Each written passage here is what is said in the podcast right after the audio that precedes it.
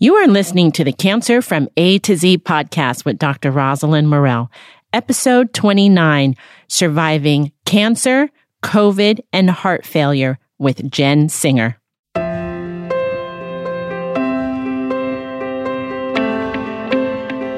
Hi, and welcome to the Cancer from A to Z podcast, where we discuss the issues and topics related to a diagnosis of cancer. I'm your host, Dr. Rosalind Morell. These podcast episodes are intended for informational and educational purposes only and are not a substitute for medical treatment by a healthcare professional. They do not constitute a doctor patient relationship. Please consult your doctor or other health professional with any questions you have regarding any medical conditions. Hi, and welcome to another episode of the podcast. Thank you for downloading this episode because I have another cancer survivor story. On the show today is Jen Singer, and Jen was introduced to me by a mutual friend, and her health journey is absolutely a story of perseverance. Jen Singer has survived cancer, COVID, and heart failure. For years, she was a medical writer for some of New York City's most prestigious hospitals. When she's not working as a ghostwriter, developmental editor, and writing coach, she writes patient friendly ebooks called the Just Diagnosed Guides. These guides provide the newly diagnosed with the information they really need to know right now. She lives at the Jersey Shore, the place, not the TV show. And if you are interested in knowing where to purchase her Just Diagnosed guides, we will put her website in the show notes for you to check out. So I hope you enjoy today's episode with Jen Singer. Jen, thank you so much for coming on the show. How are you today? I'm doing well. Thank you. It's good talking to you. Yeah, same here. Well, I'm really excited to have you on the show. When you were introduced to me, it was just amazing what she said about you. And so I am really excited to have you on the show. But I don't know that much about you, and obviously the audience doesn't either. So why don't we just start with, you know, a little bit about you? Yeah. So uh, I was diagnosed with stage three non Hodgkin's lymphoma, aggressive B cell, when I was 40 years old in 2007. My kids were eight and 10 at the time. So that added a whole other bit of concern for all of us at the time. I made it through. I had uh, six rounds of chemo in the hospital, and then I still had a little bit of tumor left. It was originally the size of a softball in my left lung. So then I had to have five weeks of radiation uh, to get rid of what was left of the tumor and managed to achieve remission and stay in remission because with that kind of lymphoma, it's most likely to come back in the first two years. So I was having PET scans every quarter until we got through that and stayed in remission, still in remission all these years later. And that's great. Yeah. So along the way, I became a medical writer because who, who better to write about what it's like to have PET scan than someone who's been in a lot of PET scan machines. That's very true. That's very true. You're right. I just order them, but I've never had one done. So, yeah, it's an interesting feeling to be injected with radiation and then have to lie perfectly still. The best part about it for me was that they let you at that time bring a CD that you could play, and then I just played Springsteen and because I'm a Jersey girl and made me feel better. So when you were initially diagnosed, so you're going about your life, raising your kids, doing all that stuff. What did you experience? Yeah, so I was diagnosed in June of 2007. However, I started to feel the effects of this the October before, looking back on it. I was a soccer coach, was coaching my son's team, and I had played in college. And so I was always, you know, on the field running around with the kids and kicking the ball. And, uh, you know, I, I started to feel like I was what I called falling out of shape. So I was playing tennis every week. I took a lesson every week and every week I felt like I just couldn't, I couldn't get to the ball as fast. I couldn't move as fast. And so in the beginning, doctors said to me, Oh, well, you're middle aged. You're 40. Of course, you're tired. You're a young mom. And, and it went undiagnosed for a long time, all the way until the next May when I got a chest x ray. And the doctor in a in an urgent care setting said to me that it was pneumonia, put me on Levaquin for two weeks, didn't get any better. And so I went back to him and he told me to go find a pulmonologist because he didn't know what to do for me. So I got the actual report and I didn't know medicalese at that time. I wasn't a medical writer, but I managed to look it up and it said basically possible tumor, you know, recommend PET scan. And so somehow I managed to get in to see a pulmonologist. I didn't have one. And you can imagine as a new patient, that's not easy to get. Right. A new patient appointment. So I wrote a script to call different pulmonologist offices so that I could get right to the point and not sound as terrified as I was. Hmm. What made you think to do that? So I knew enough. I had, had uh, been through the ringer with endometriosis. So I knew enough about the medical community and calling doctors' offices. And, you know, they're the gatekeepers. Obviously, they're trying to protect the doctor's time. And if you sound like you're crazy and terrified and you're not their patient, they're going to try and get rid of you. So I knew if I had a script and I'm a writer, so I wrote myself a script that stuck to the points of this is what a doctor told me. This is what the scan said. This is the size of the, you know, and I use the word mass at that point in my lungs. And thank goodness I did because that doctor got me in the next day. I found out later that I was about two months from death. So can you imagine if I had waited uh, two months to get a pulmonology appointment? No. And I find it so not unbelievable because I've heard this before, but it sounds like you were just initially passed off as, oh, you're a tired mom. That's what this is. Oh, you're getting older. You know, you're just a little worn out from everything.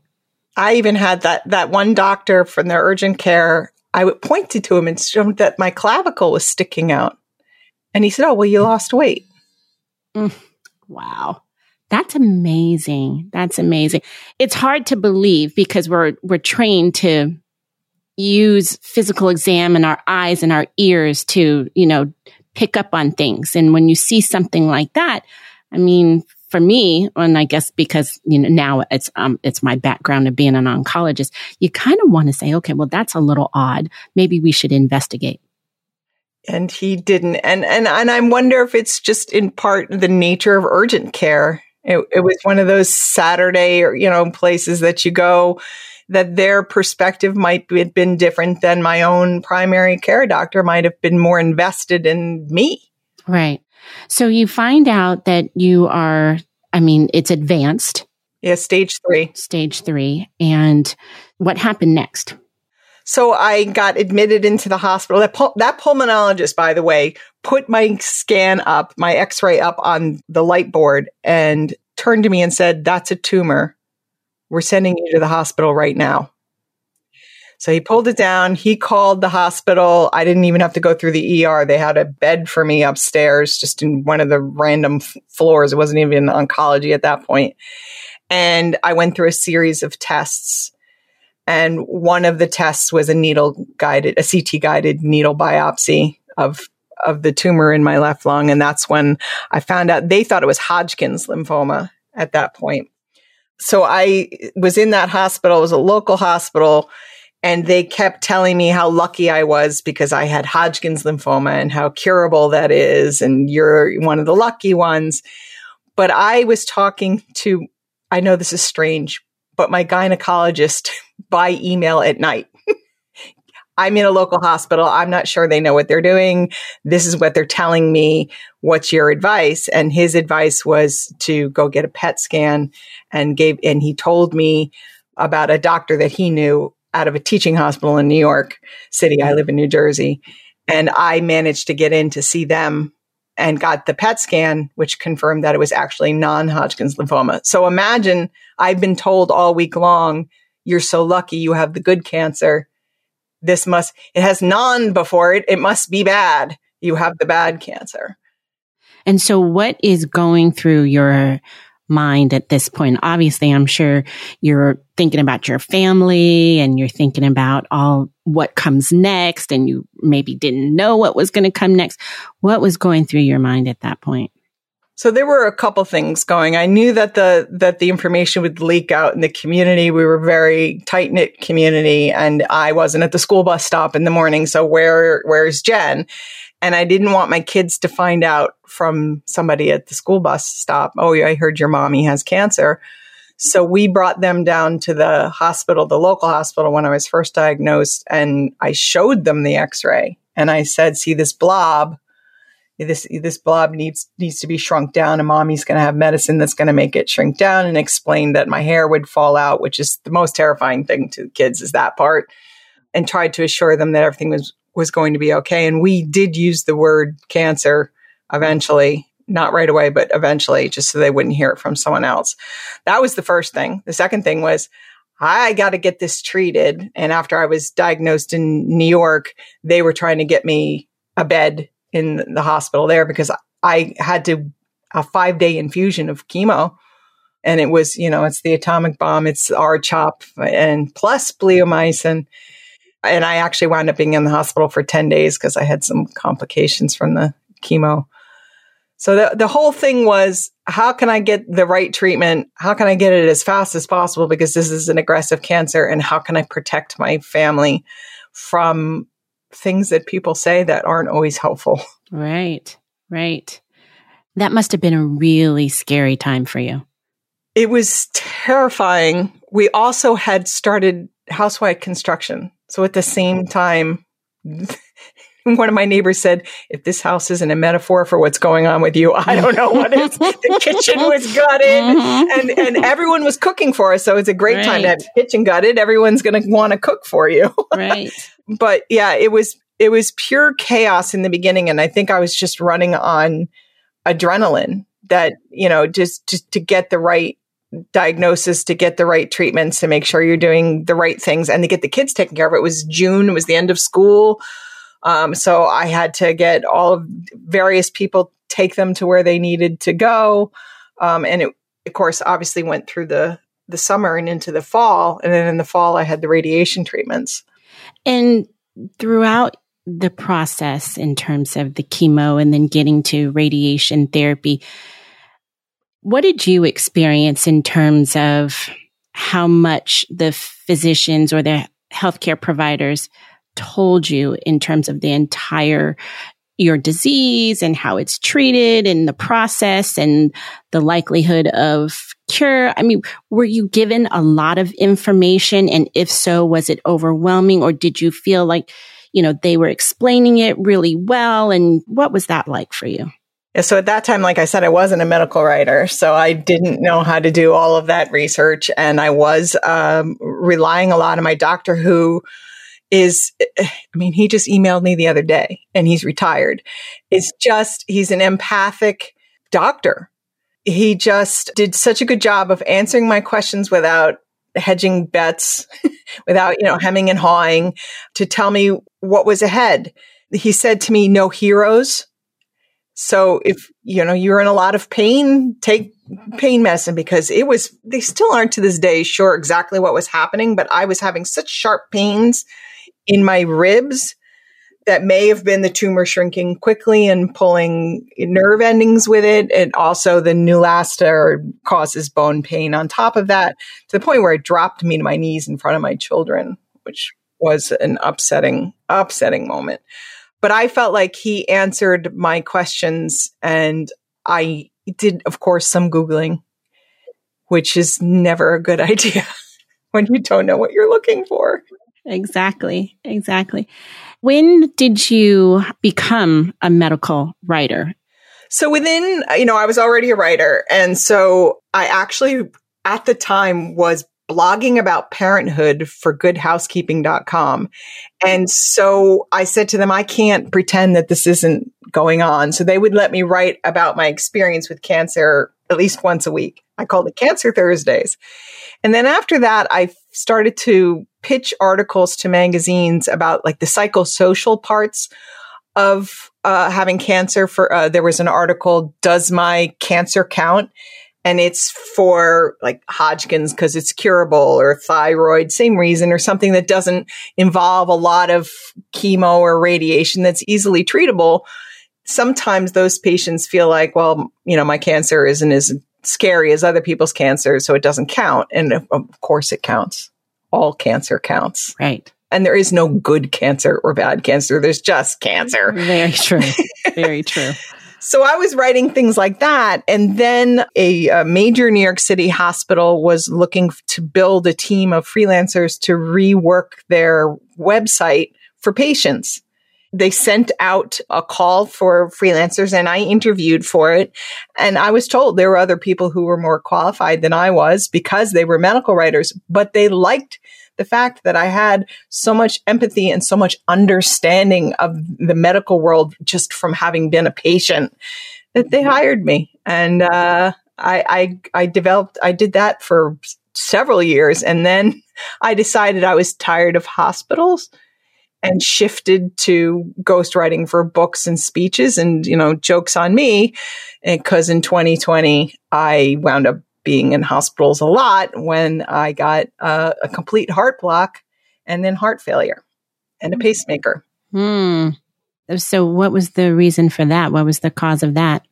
It depends on who you ask. It was right after I had COVID, classic. In, uh, you know, I was one of the originals in February of 2020. I like to say that chemo and radiation filled the barn with dynamite and COVID lit the match.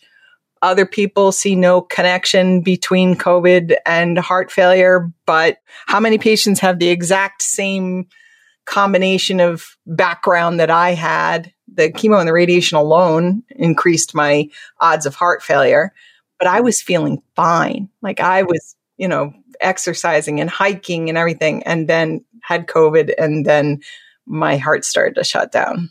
Wow. So you're in the hospital again. Yeah, April 2020 in New Jersey, the worst time. yeah. Yeah. Yeah, absolutely. What was that like? I mean, what were you thinking at the time? I was so grateful that I had had the experience of having cancer because I knew how to navigate my way around that hospital without anyone being able to visit. No one could visit me. COVID lockdown, you were, no one was allowed to come in. So it was just me. And I was in the, the ER first, the pediatric ER, because it's the only room they had available. And they're watching my heart block shutting my heart shutting down little by little. I remember they the the nurse obviously they were running around like crazy because COVID was all over that hospital and I had to go to the bathroom. And I was like, I'm not going to push the button and ask them to help me get to the bathroom. I knew how to unplug everything. Oh my goodness. Take myself to the into the bathroom, come back in and plug everything back in. And the oh, nurse wow. comes in, saw what I had done, and he says, It's so nice having cancer survivors here. oh my goodness. Well, yeah, I guess so. There's maybe a little bit of a perk there. there's a perk, but I, you know what? I, there's a difference between the cardiology floor and the oncology floor. And I learned that very quickly when they finally got me to the cardiology floor before I was diagnosed with COVID. So they thought I was negative at that point. The nurse came in just and just offhandedly asked me if I had any pain. Now I'm used to oncology okay, she wants something on a scale of zero to 10. And I'm like, oh, it's, it's like a four or five. And all of a sudden, seven medical personnel were there, like SEAL Team Six, just surrounding me. You know, what would mm-hmm. describe, they thought I was, I was t- describing a heart attack. I'm like, okay, no, uh, you know, I'll just, I'll be careful about how I report pain. Right, right. to you. yeah, there, it's a different, it's a different thought process. much different, much different.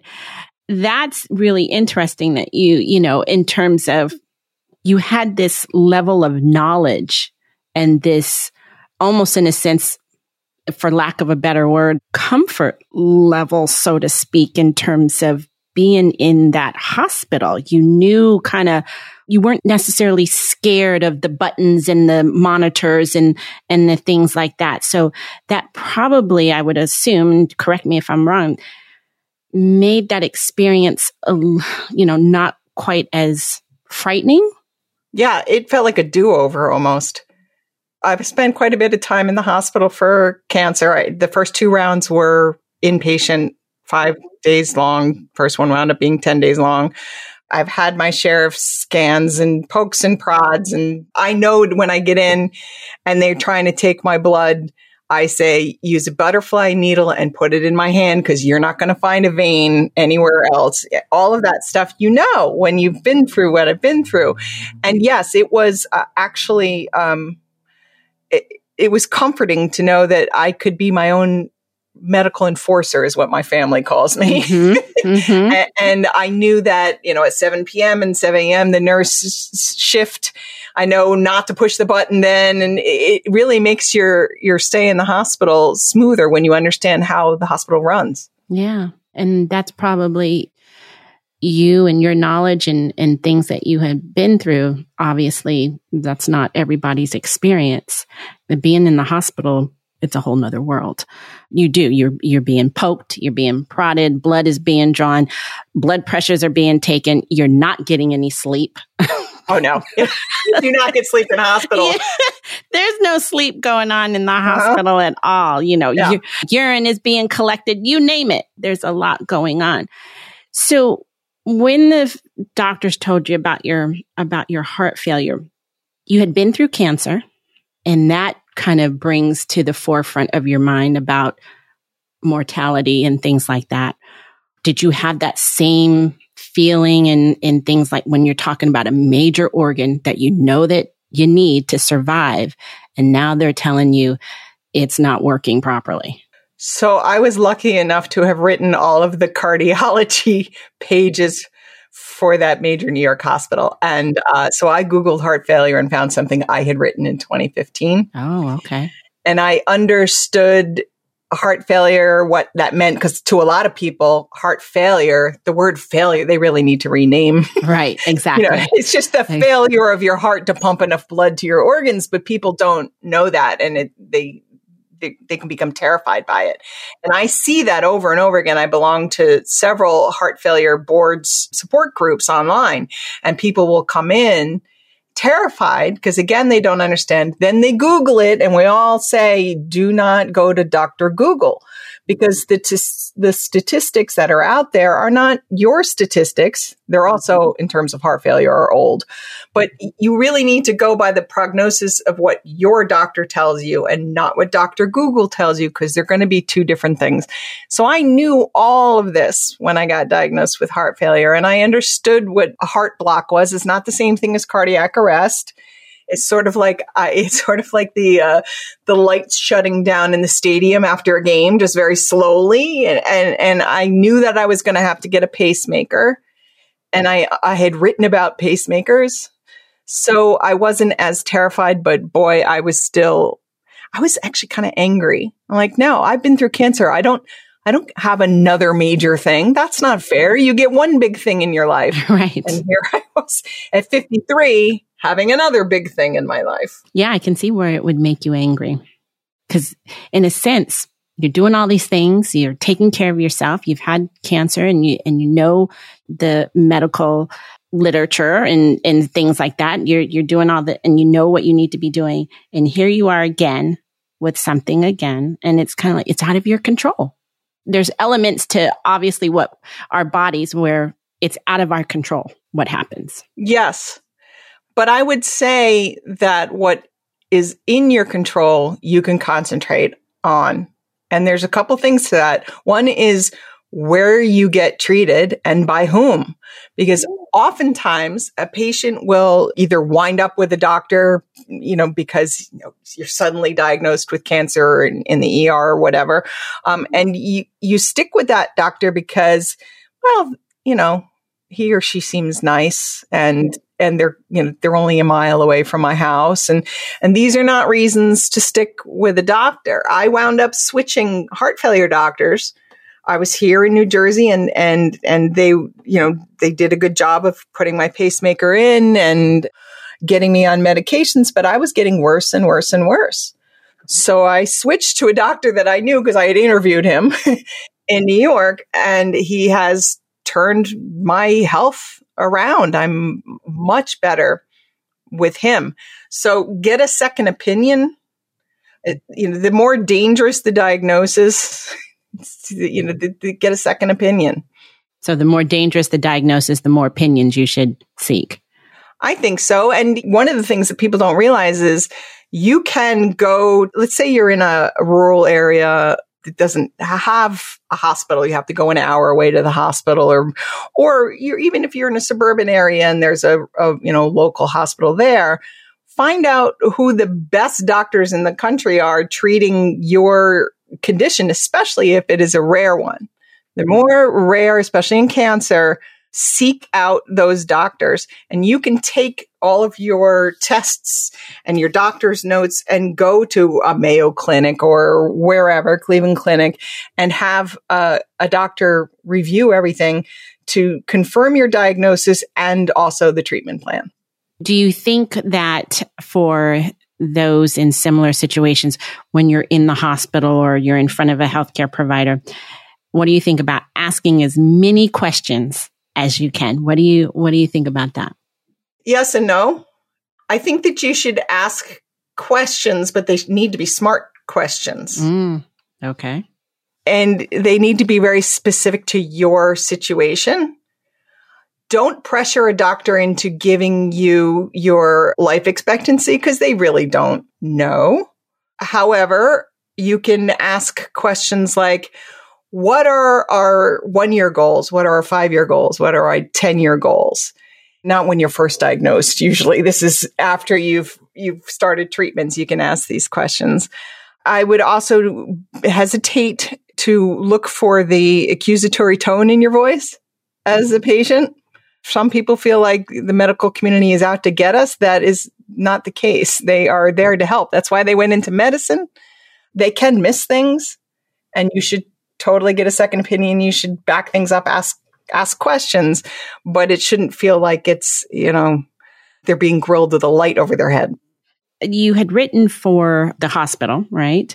And then when did you start your just diagnosed guides? Let's talk about those. So that came to me last year after now I had, you know, I'm coming up on my third year. April will be three years with heart failure because I kept seeing those patients online terrified and going to Dr. Google and getting information that confused them and scared them and also from other patients, which, you know, there, this is a, a double edged sword talking to other patients. Cause on the one hand, you will find other people who feel the same way that you do and you can get support that way. They might be having the same treatment. They might have had the same side effect to the same medication. All of that is helpful, but sometimes people put their own issues on you if they're also a patient. So it's, well, for me, I just exercised and lost weight and stopped smoking. And now my heart failure is better. I'm like, well, that's good for you. But that's not why I have heart failure. you know, I was already doing all of that. So I felt that what I could do is keep patients who, from that fear and that confusion and write it from a patient's point of view who also understands medical writing and with a little bit of humor and a whole lot of empathy. So I created the Just Diagnosed guides and I started with the heart failure book. I am now working on a lymphoma book. I'm going to eventually run out of diseases I've had and we'll work on other diseases, but I've written about so many of them for hospitals. I know what to do. And then I created two main books. One is how to be sick for patients because we are not, we're taught how to be healthy. We're not taught how to be sick. And then how to support someone who's sick, which so many people are always, you know, I don't know what to do for somebody who's sick. I actually had a doctor tell me that um, his friend got cancer and he didn't know what to say. And he's a medical doctor. Oh, wow. Wow. Well, I'd like to kind of, uh, yeah, let's talk about that a little bit more. What is your advice for those that are interacting with someone who has been diagnosed, whether it's cancer or some other illness? What is your advice in terms of how to talk to them and interact with them? So, we have been taught a series of platitudes that do not help, like stay strong and be positive, which there are no studies linking your attitude to curing cancer we have been taught to say things like, you know, there are other people who have it worse than you, or it's always darkest before the dawn, or God never gives you more than you can handle. God absolutely gives you more than you can handle. So those things are not helpful. And they also other people. It makes it feel like, oh, well, you have this thing, so you deal with it. So one of the, th- the phrases that I say that you could use anytime at any point from just being diagnosed all the way into remission is how is it for you today?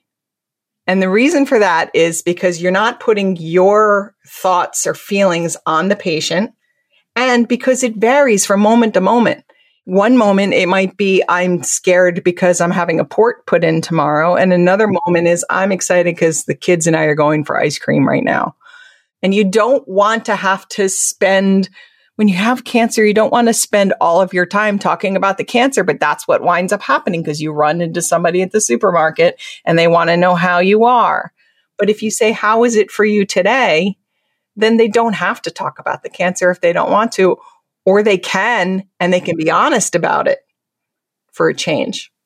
Right. I really like that. I think that's really, really actually good. I, I like that a lot. Did you put that in the, in your just diagnosed guide? It's in the how to support someone who's sick. And, you know, in all honesty, I think it's, it's quite difficult and it, and it brings up a lot of personal things for that person who is not experiencing the illness.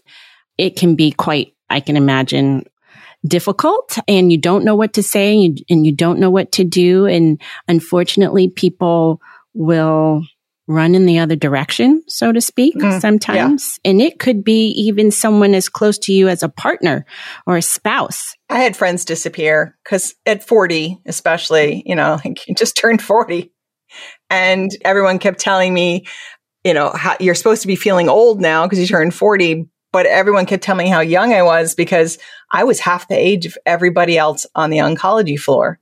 Everyone else was 80. And so it was a, it was a strange time, but what I would say for any caregiver, especially the closer you are to the patient, and this I have in the support book, be careful not to think, well, the patient has it worse than I do, and therefore my needs don't exist. You have to take care of yourself too. And it, it is affecting you, especially if it's your spouse, if it's your mother, if your child it's obviously affecting you as well. So get yourself whatever help that is that you need because you have to be strong for the patient. But that also doesn't mean that you don't have feelings. You do. And, you know, there's no suffering Olympics. Everybody has their issue related to cancer, whether it's the patient or the people right around them. And what advice do you have for healthcare providers? Mm. Please, please, please be careful what you say. Think it through because you are all around patients all the time and you're in medicine and you are thinking of things often from a very practical point of view, which you should. But the phlebotomist who said to me, non Hodgkin's, that's the bad cancer, right? My father had that. The cancer didn't kill him. The chemo did. Mm, wow. While I was in chemo, please be careful what you say. Remember that the patient doesn't have the medical background that you do most of the time and that they are raw and scared. And you can do very simple things to make them feel less raw and less scared. That's it and don't tell them how to feel. But if you could treat patients like you do a stage, so if you're an actor or an actress in a stage, the closer you get to the stage, the quieter you are if you're in the back. And then you get down to business when you get on the stage. You can go into the green room and say all you want to all the other doctors and every, but when you're out there, be careful what you say. When you do speak, people are, are really listening and they're taking it all in and it, it really does matter. And, and sometimes it can just be a few words that you say that will make all the difference in the world for a patient, especially when they're coming in your door and they are freaked out and scared. And it doesn't take much. It doesn't take much and it doesn't take a lot of time either. And it can be just a few words and they are just so grateful and so thankful. It's like you put my mind at ease. And sometimes that's all that they, that's all that they want in that moment in time.